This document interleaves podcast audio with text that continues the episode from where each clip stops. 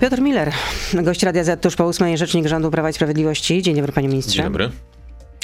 Kiedy zakończymy y, spór z Unią Europejską? Chodzi o środki na Krajowy Plan Odbudowy. Są cały czas zamrożone, a to są ogromne pieniądze. Na pewno teraz, y, w tych czasach, y, w obliczu też y, kryzysu humanitarnego, na pewno nam by się bardzo przydały. Zresztą pan premier zachwalał wielokrotnie, ile to pieniędzy wywalczył z Funduszu Odbudowy, więc... Absolutnie się z tym zgadzam. Liczę na to, że to będzie w najbliższym czasie, w tym miesiącu, bo sytuacja jest nadzwyczajna i zarówno dla całej Unii Europejskiej, jak i dla Polski. I te spory, które są w tej chwili na linii, te stare spory już już, które w tej chwili wyglądają jak w ogóle dziecina igraszka na tle tego, co się dzieje na wschodzie, są nikomu niepotrzebne, więc i z naszej strony jest dobra wola i ze strony Komisji Europejskiej liczę, że, że to jest możliwe, że w tym miesiącu temat zostanie zamknięty. A co to znaczy, że z naszej strony jest dobra wola? Przecież oczekiwania były jasne, że trzeba zlikwidować Izbę tak, Dyscyplinarną tak, Sądu Najwyższego. I dlatego jest projekt ustawy pana prezydenta, klubu. Na najbliższym posiedzeniu Sejmu chcemy go e, rozpatrywać, e, tak aby e, został przyjęty i zrealizowany. To, bo ta deklaracja dotycząca likwidacji Izby Dyscyplinarnej jest aktualna i ją zrealizujemy. A który projekt ma największe szanse na to, żeby został y, przyjęty przez sejmową większość? Bazą y, do, do prac powinien być w moim przekonaniu projekt prezydencki i tak, taka jest kierunkowa decyzja, aby właśnie na tym projekcie budować, a oczywiście jakieś poprawki mogą się pojawić, ale bazą do dzia dalszych działań jest projekt pana prezydenta. Czyli w przyszłym tygodniu rozpoczną się prace, rozumiem.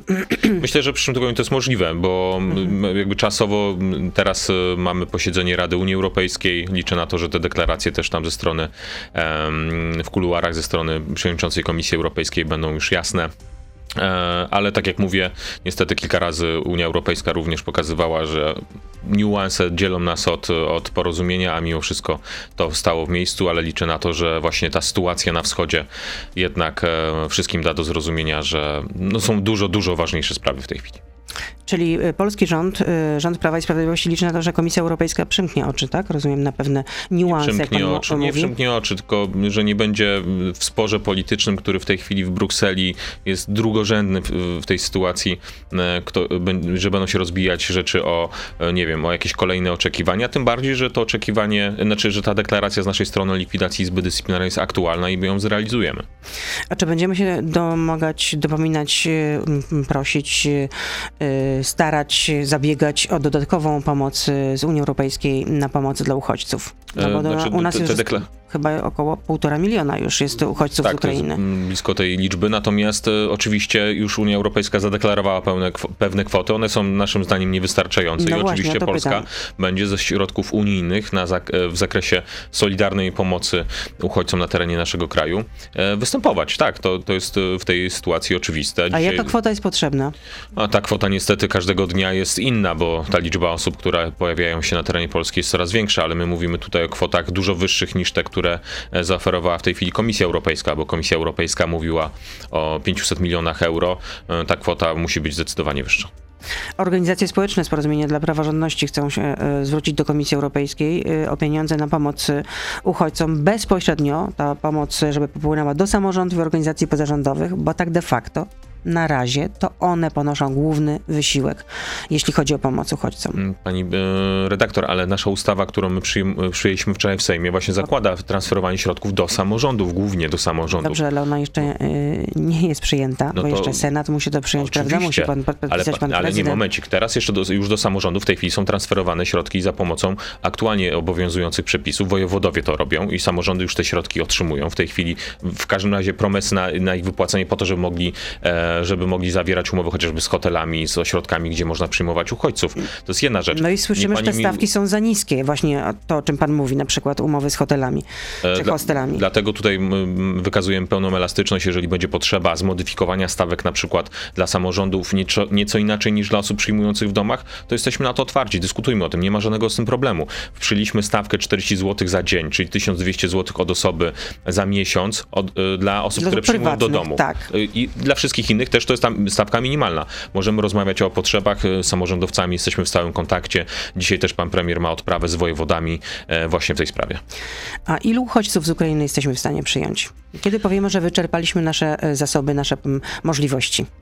Pani redaktor, jeżeli ktoś ucieka przed bombami. Ale możemy to... prosić o reolokację, prawda? O pomoc ze strony Ale innych pani, państw pani redaktor, Unii Europejskiej. Pani redaktor, oczywiście możemy, po pierwsze, w ramach Unii Europejskiej nie ma ograniczeń, jeżeli chodzi o, um, o przemieszczanie się tych osób, prawda? Nikt na, nie stoi na polsko-niemieckiej granicy i nie blokuje um, Ukraińcom przejazdu do innych ja krajów. Tak samo do innych tylko, krajów. Żaden kraj nie jest przygotowany na przyjęcie każdej liczby uchodźców. Tu się zgadzam z panią redaktor, ale dlatego prosimy i współpracujemy z Unią Europejską, czy ze Stanami Zjednoczonymi, czy z innymi krajami, które um, chcą deklarować pomoc w zakresie chociażby transferu środków finansowych. Dzisiaj będzie premier Kanady, wiceprezydent Stanów Zjednoczonych, też o tym będziemy dzisiaj no dobrze, rozmawiać. Ja to wszystko rozumiem, tylko że na przykład y, nie mamy mieszkań, tak? No, gdzie ci ludzie będą mieszkać? Dlatego pani redaktor, ja jestem bardzo ciekaw jasnych deklaracji ze strony innych krajów Unii Europejskiej. Przecież one w tej chwili mogą się wykazać swoją solidarnością również. Natomiast my nie będziemy mówić o tym, że siłowo chcemy kogoś przenosić z Polski do innych krajów, bo jesteśmy przeciwnikiem siłowych rozwiązań.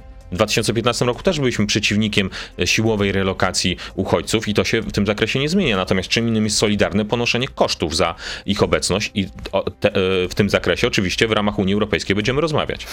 Samorządowcy też apelują, że jest pilna potrzeba tworzenia ośrodków miasteczek dla uchodźców. Pani redaktor, my jesteśmy otwarci na to, żeby to finansować, nie ma żadnego problemu. Jeżeli chodzi o samorząd, sfinansujemy te wszystkie działania, które są niezbędne.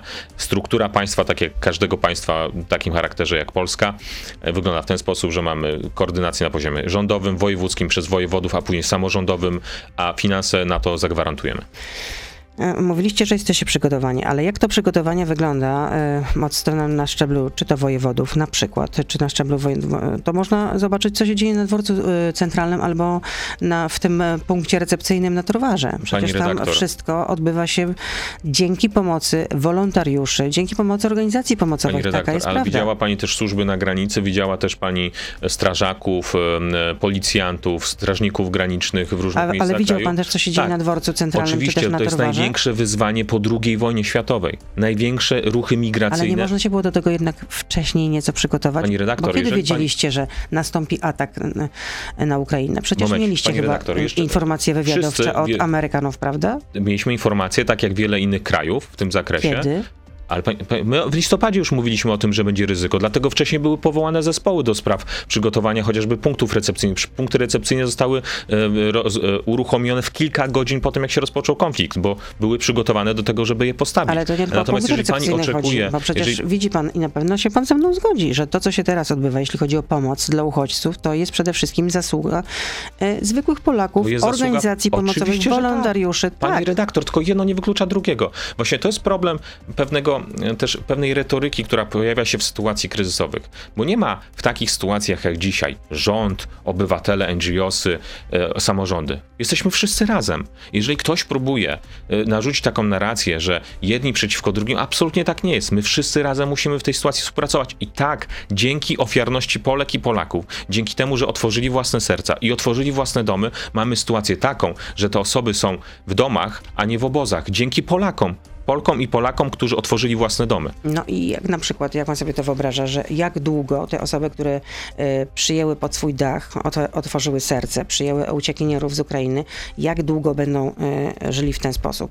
Pani redaktor, dwa zgodnie miesiące, z tymi cztery, przepisami, które przyjęliśmy, roku. mamy dwumiesięczne... Na razie dwa miesiące, ale można to przedłużyć, czyli zakładamy, że ten czas się będzie przedłużał, tak? Nie, pani redaktor, otwieramy rynek pracy, otwieramy edukację, otwieramy usługi społeczne, zdrowotne dla wszystkich osób, które przekroczyły granicę. Chcemy jak najszybciej zorganizować im tu drugi dom, w sensie takim, że znaleźć pracę, żeby rynek pracy akurat mamy w tej chwili na tyle chłonny, że te osoby powinny znaleźć pracę bez większych problemów. Nie znając związku... języka polskiego. Pani redaktor, akurat bariera językowa między Ukrainą a Polską jest bardzo mała e, w porównaniu na przykład, nie wiem, do bariery z Niemcami czy z innymi krajami. Dlatego... kobiety z dziećmi. Tak, pani redaktor, ale w związku z tym pani chce, żebyśmy ich zostawili, czy co? Bo nie, nie rozumiem. Nie, tylko po prostu mamy będą też musiały się zajmować swoimi dziećmi. To jest Oczywiście, jasne, ale też, mogą, też polskie mamy też się zajmują swoimi dziećmi, prawda? Czy, czy jest inaczej? Bo jest, to, jest... to jest bardzo taka nie, tylko, czy niebezpieczną się... retorykę idziemy, nie, mam takie tylko, wrażenie w tej chwili. W sensie, tylko że... czy znajdzie się tyle po prostu miejsc w żłobkach, w przedszkolach? Dlatego też zmieniamy przepisy w tym zakresie, dlatego też kierujemy dodatkowe środki finansowe na ten cel, dlatego będziemy od Unii Europejskiej również i od innych państw em, jakby budować fundusz taki wspólny międzynarodowego wsparcia po to, żeby te wszystkie rzeczy zrealizować. Tak, to nie jest łatwa sytuacja i trzeba sobie powiedzieć, nie będzie łatwo przez te kilka miesięcy, nie będzie łatwo. Przez Natomiast kilka ratujemy. Czy dłużej? Przez kilka miesięcy na samym początku, dlatego przede wszystkim, że trzeba zorganizować tym, żeby te osoby w tym czasie będą szukały pracy i organizowały się no, w tym drugim tymczasowym swoim domu ale później będą wracać na Ukrainę. Chcemy zakończenia tej wojny. To jest główny cel w tej chwili. Natomiast w tym czasie Polska staje się gościnnym domem dla tych, którzy uciekają przed mordercami putinowskimi. A jak zamierzamy przekonywać e, uchodźców, żeby no jednak również osiedlali się tymczasowo w tych mniejszych ośrodkach? Bo cały czas słyszymy, że jednak e, wybierają Warszawę, chcą tutaj zostać albo w Krakowie, albo chcą pojechać do Gdańska, ewentualnie do Wrocławia. Duże miasta ich interesują. To więc jak ich przekonać, żeby e, również że mogą mieszkać w mniejszych miejscowościach. Przede wszystkim część osób chce zostać na przykład na wschodniej y, części mm. Polski, dlatego że uważa, że za chwilę się zakończy wojna. Ja chciałbym, żeby tak było, natomiast raczej, raczej się na to nie zapowiada, żeby to szybko się stało. Dlatego też mieliśmy wspólną konferencję z ambasadorem Ukrainy w Polsce, panem Andrzejem Deszczycą, który też apelował właśnie do swoich współobywateli do tego, aby wykorzystywali tą infrastrukturę w małych miastach i miejscowościach. Ona, ona tam jest na takim samym poziomie, czasami nawet jest lepsza, bo jest po prostu więcej miejsca i jest bardziej rozproszona ta infrastruktura. I każdego dnia te, te apele są kierowane bezpośrednio do tej społeczności, siłą rzeczy nie do społeczności przecież polskiej, tylko właśnie do tej ukraińskiej więc ten przekaz jest skierowany do nich bezpośrednio. No to tyle w części radiowej. Pan minister Miller z nami zostaje. Jesteśmy na Facebooku, na Radio ZPL, na YouTube, więc proszę zostać z nami. Beata Lubecka, zapraszam. Ta pomoc dla uchodźców ma być finansowana ze tak, z takiego specjalnego funduszu mm, uchodź, dla uchodźców, fundusz pomocy i to jest 8 miliardów złotych, tak? W tej chwili to jest 8 miliardów złotych, około 8 miliardów złotych. Tak. Tylko dlaczego ten fundusz znowu jest poza budżetem? Bo ekonomiści, ekonomiści to krytykują, że to znowu jest, to są A jaki argument pieniądze. podnoszą? No, że to będzie poza kontrolą y, parlamentu. Pani redaktor, w tej chodzi przede wszystkim chodzi o elastyczność tego funduszu. Jeżeli ktoś chce znowu biurokrację stawiać ponad, e, ponad szybkość i skuteczność działania, to akurat w sytuacji wojen, wojny przy naszej granicy, jednak bym zalecał wstrzemięźliwość. Jesteśmy w innych kompletnie czasach niż jeszcze trzy tygodnie temu. I wszyscy muszą zdawać sobie z tego sprawę, że sytuacja jest nadzwyczajna. To jest jedna rzecz. Ale y, fundusz covidowy też działał w taki sposób właśnie dlatego, żeby szybciej i elastyczniej działać. To jest jedna rzecz. A poza tym, że y, one wchodzą w inne reguły wydatkowe, jeżeli chodzi o reguły fiskalne Unii Europejskiej, które też nie są przystosowane do e, czasów takich kryzysów jak COVID-19 czy, czy w tej chwili wojna za naszą wschodnią granicą. A czemu miała służyć ta poprawka, która zapewniałaby bezkarność urzędnikom? Czemu miało to Pani służyć? redaktor, ale to taka semantyka, która właśnie jest powtarzana przez opozycję. To jest przepis, który mówi o tym, że jeżeli ktoś naruszy jakieś przepisy prawa w kontekście na przykład pomocy osobom na Ukrainie, czy to humanitarnej na zewnątrz, czy tej wewnątrz, i na przykład złamie po drodze jakiś przepis, nie wiem, prawa zamówień publicznych, jak nie dopełni formalności, to nie poniesie za to konsekwencji. Bo jaka, jest, bo jaka jest alternatywa? Taka, że urzędnik nie podejmie decyzji. Ktoś będzie bez leków, ktoś będzie bez żywności, on powie, nie, ale ja nie mogę, bo ja muszę mieć tu zgodę, tu muszę mieć papier, tu muszę jakąś procedurę wypełnić, a te osoby będą w tej chwili przepadła. bez pomocy. Nie, momencik, no, poprawki przeszły wczoraj nie przeszła, jedna, jedna z poprawek, tam jeszcze jakaś jedna nie przeszły, natomiast generalnie te dwie przeszły, bo tam było cztery głosowania, więc y, niektórzy mogli akurat y, nie przyjrzeć się dokładnie, tam to były chyba, cztery różne poprawki. To chyba coś mi umknęło przeszła, przeszła ta poprawka dotycząca tego stanu, o którym mówię w tej chwili, czyli że w sytuacji zagrożenia takiego, jak mamy sytuację na wschodzie wojennego, ta poprawka przeszła. Dlaczego? Bo pani redaktor, ja wolę, żeby urzędnik nie bał się podjąć takiej decyzji, ale jeszcze jedna ważna rzecz, bo y, opozycja próbuje nam zarzucić, że to dotyczy sytuacji sytuacji, nie wiem, korupcyjnych. Absolutnie nie. Znaczy każda osoba, która miała, popełniłaby e, przestępstwo w postaci korupcyjnej, czyli, nie wiem, wzięła łapówkę, to oczywiście będzie za to karana. I to jest ta różnica, czyli jakby czym innym jest naruszenie przepisu prawa, że no nie dopełnił obowiązków, bo właśnie formalności nie dopełnił terminów. No, zdarzają się takie rzeczy w sytuacjach kryzysowych, a czym innym jest łapówkarstwo i ono dalej będzie karane, bo absolutnie nie ma zgody na to, żeby ktoś przy tej sytuacji próbował e, nadużywać swojej pozycji. A co ma wyniknąć z tego spotkania z Kamalą Harris, e, wiceprezydent e, Stanów Zjednoczonych, która przylatuje, przyleciała już do Polski i spotka się z prezydentem i z premierem? Przede wszystkim trzy, to są trzy punkty. Jedna rzecz to sankcje dla Rosji Rosji, dalsze ich rozwijanie. Tutaj w Amerykanach mamy sojuszników, bo oni chcą dalej iść w tych e, sankcjach. Ogłosili też w kontekście surowców e, te sankcje w tej chwili. Embargo druga, na ropę. Tak. Druga rzecz to jest kwestia wzmocnienia wschodniej flanki NATO. Wczoraj akurat już też została ogłoszona decyzja o kwestii wzmocnienia o Patrioty, czyli o system ochrony A kiedy rakietowej. do Polski? Tutaj no, nie chciałbym szczegółów mówić, ale w najbliższym czasie, mogę no, tak powiedzieć. No, bo... W prasie czytam, że raczej pod koniec roku albo na przełomie tego roku i następnego. Nie, nie, momencik. To jakby nie, nie, mówimy nie o dwóch bateriach Patriot, tak, tak? mówimy o dwóch bateriach Patriot, ale no nie chcę mówić o szczegółach, no bo siłą rzeczy one są objęte klauzulą. Dokładny, dokładny moment ich dostarczenia, jeszcze sposób i miejsce, przede wszystkim lokalizacja. To jest jedna rzecz. A, a trzecia rzecz to pom, pom, e, pakiet pomocowy dla Ukrainy, zarówno w tej chwili, jak i na przyszłość, czyli budowanie takiego planu Marszala dla, dla Ukrainy na przyszłość. Też o tym rozmawiał pan premier Morawiecki z Borisem Johnsonem w Londynie i też zresztą on publicznie ogłosił to, że będą do takiego programu akces zgłaszać. To są też pytania od słuchaczy. A co z Polskim Ładem? Czy prace trwają, żeby poprawić ten... Mm, no, Pani redaktor, nie w Ministerstwie y, Finansów oczywiście trwają prace dotyczące korekt, bo tak jak zapowiadaliśmy, y, one tam cały czas y, są robione. Wiem, że no są jakieś warianty, miało być które są przygotowane. można powiedzieć. Pani redaktor, ja rozumiem. Ja rozumiem, że sytuacja się zmieniła, tak? Ja wszystko rozumiem, naprawdę. Można być oczywiście we wszystkich miejscach naraz, walczyć z największą falą uchodźców po II wojnie światowej, z gigantycznym konfliktem zbrojnym na wschodniej Ukrainie i jeszcze w międzyczasie wymagać o to, żeby rząd zrobił 10 10 innych rzeczy. Staramy się jak możemy, ale jednak mimo wszystko są rzeczy, które są ograniczone, jeżeli chodzi o możliwości. ale, ten, ale oczywiście te zmiany, te, które zapowiadaliśmy, korzystne, one będą, e, będą zrealizowane. Ale ten pakiet kiedy ewentualnie mógłby trafić do Sejmu? Trudno jeszcze powiedzieć, tak? Nie można wyznaczyć żadnej, bo to miało być, no, no tak miało, jak mówię, no. Jakby nie było wojny, to już by był, prawda? Natomiast e, w tej chwili, tak jak wiemy, priorytety są w innym miejscu. Ministra finansów też nie, nie poznamy e, szybko. Mamy wiceministrów finansów, którzy na bieżąco pełnią funkcję, a pan premier e, koordynuje to jako pełniący obowiązki. Zresztą był ministrem finansów, jest ekonomistą, więc wie doskonale, jak w takich sytuacjach sobie radzić. E, pytanie od słuchacza. VAT na paliwa był obniżany, e, gdy cena zbliżała się do 6 zł za litr. Dziś tankowałem po 7,99. To co rząd zamierza z tym zrobić? Tylko proszę nie odwoływać się do czynników zewnętrznych, bo, to, bo nie o to pytam. Pyta, Oczywiście, rozumiem. Można się nie odwoływać do czynników zewnętrznych, takich jak to, że mamy wojnę, tak? I nie widzieć, że na rynkach międzynarodowych baryłka ropy osiągnęła rekordo, rekordy. I oczywiście można byłoby zamknąć na to oczy i stwierdzić, że rząd ma jakoś to załatwić. Natomiast tak prosto to nie działa. Ale wiedząc o tym, że istnieją ryzyka inne wtedy, no bo nie wojenne, inflacyjne, zdecydowaliśmy się na to, żeby obniżyć akcyzę, to jest jedna rzecz, i obniżyć VAT z 23 do 8%. No to są bardzo znaczące ruchy. Gdyby nie to, no tak, to nie ale, chciałbym wiedzieć, jaka byłaby w tej chwili cena. w takim razie razie. Jest czasowe tak? do końca w tej chwili lipca, o ile dobrze pamiętam. Natomiast oczywiście my jesteśmy gotowi to przedłużyć, bo nasza deklaracja była jasna, że jeżeli e, trend inflacyjny nie spadnie, a nie spadnie? E, to, to wtedy przedłużymy to. Raczej a, będzie a nie rosnąć? spadnie, nie oszukujmy się, bo cena e, nośników energii, również ceny związane z chociażby rynkiem spożywczym, ze względu na to, że Ukraina przecież jest bardzo dużym rynkiem spożywczym, zasilającym całą Europę też, to nie możemy się spodziewać tego, że trendy inflacyjne będą spadały. Czyli rozumiem, że Czyli tak... analogicznie to będzie oznaczało, że będziemy wydłużać tarczę antyinflacyjną. O kolejne pół roku?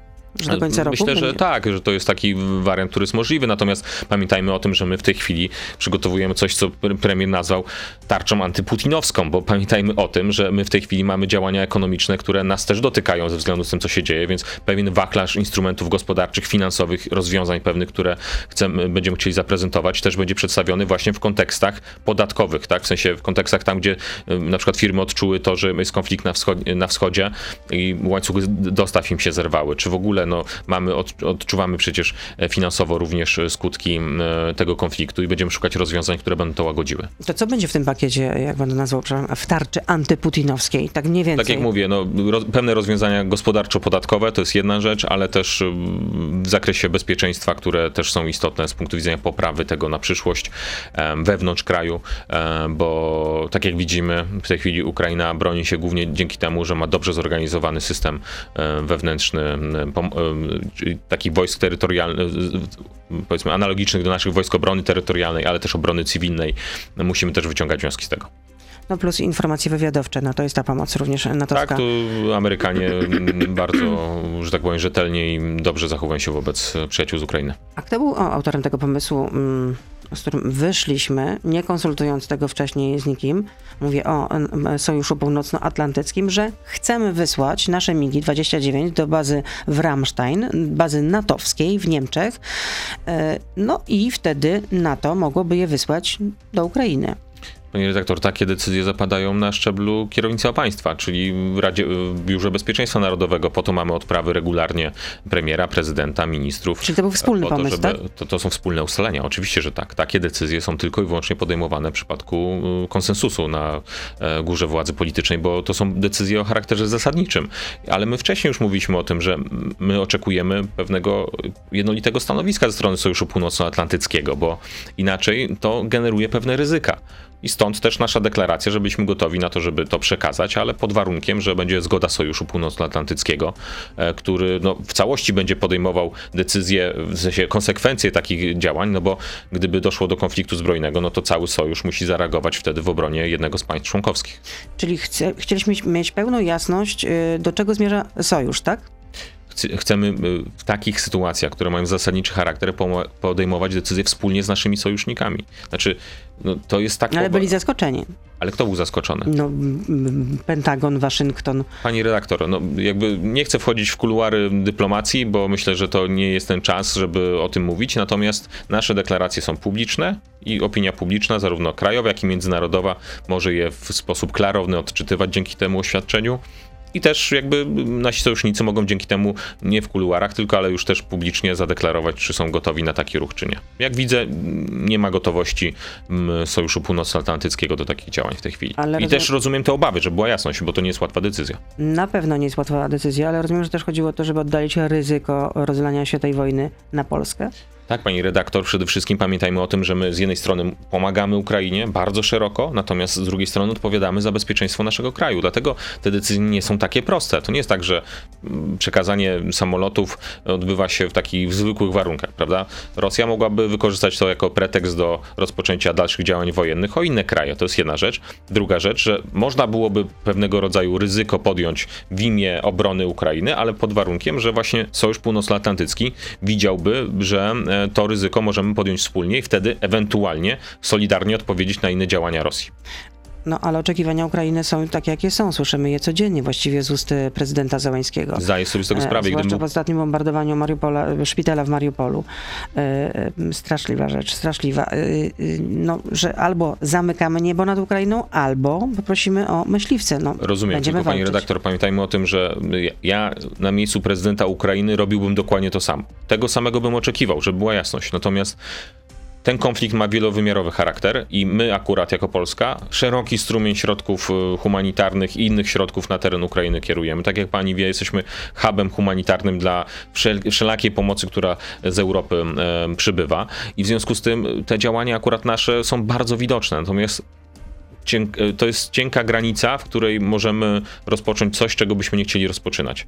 E, Sojusz Północnoatlantycki jest sojuszem obronnym, a nie ofensywnym ale z drugiej strony oczywiście będziemy pomagać naszym przyjaciołom z Ukrainy i to robimy szeroki, szerokimi strumieniami i będziemy zabiegać o sankcje, które odcinają finansowanie machiny wojennej rosyjskiej, bo w tej chwili to jest generalnie najważniejsza kwestia. A co jeszcze można zrobić, jeśli chodzi o sankcje? Gdzie jest jeszcze, gdzie jest jeszcze ta, ta, rezerwa? Przede wszystkim można zablokować system SWIFT w pełni dla banków rosyjskich, a nie tak jak to się stało na wniosek Niemców, że jeszcze kilku innych krajów, że jednak tutaj największe banki to zostawmy w spokoju, pomimo wcześniejszych deklaracji, że wszystkie odetniemy. To jest jedna rzecz. To byłby duży też cios e, w kierunku finansjery rosyjskiej. Ale kolejna rzecz, no to oczywiście plan wyjścia z zależności energetycznej. My dlatego w 2015-2016 roku podjęliśmy decyzję o budowie gazociągu Baltic Pipe. Przecież część osób patrzyła na nas, a po co wam ten Baltic Pipe? Już mamy kontrakty z Rosji, po co to dywersyfikować, a cena gazu może jeszcze będzie większa i tak dalej, i tak dalej. Takie były argumenty. Dzisiaj, dzięki temu, że w 2016 roku podjęliśmy taką decyzję, w tym roku otwieramy Baltic Pipe i w tym roku praktycznie w całości jeżeli domkniemy jeszcze inwestycje LNG, będziemy mogli się uniezależnić od Rosji w zakresie gazu.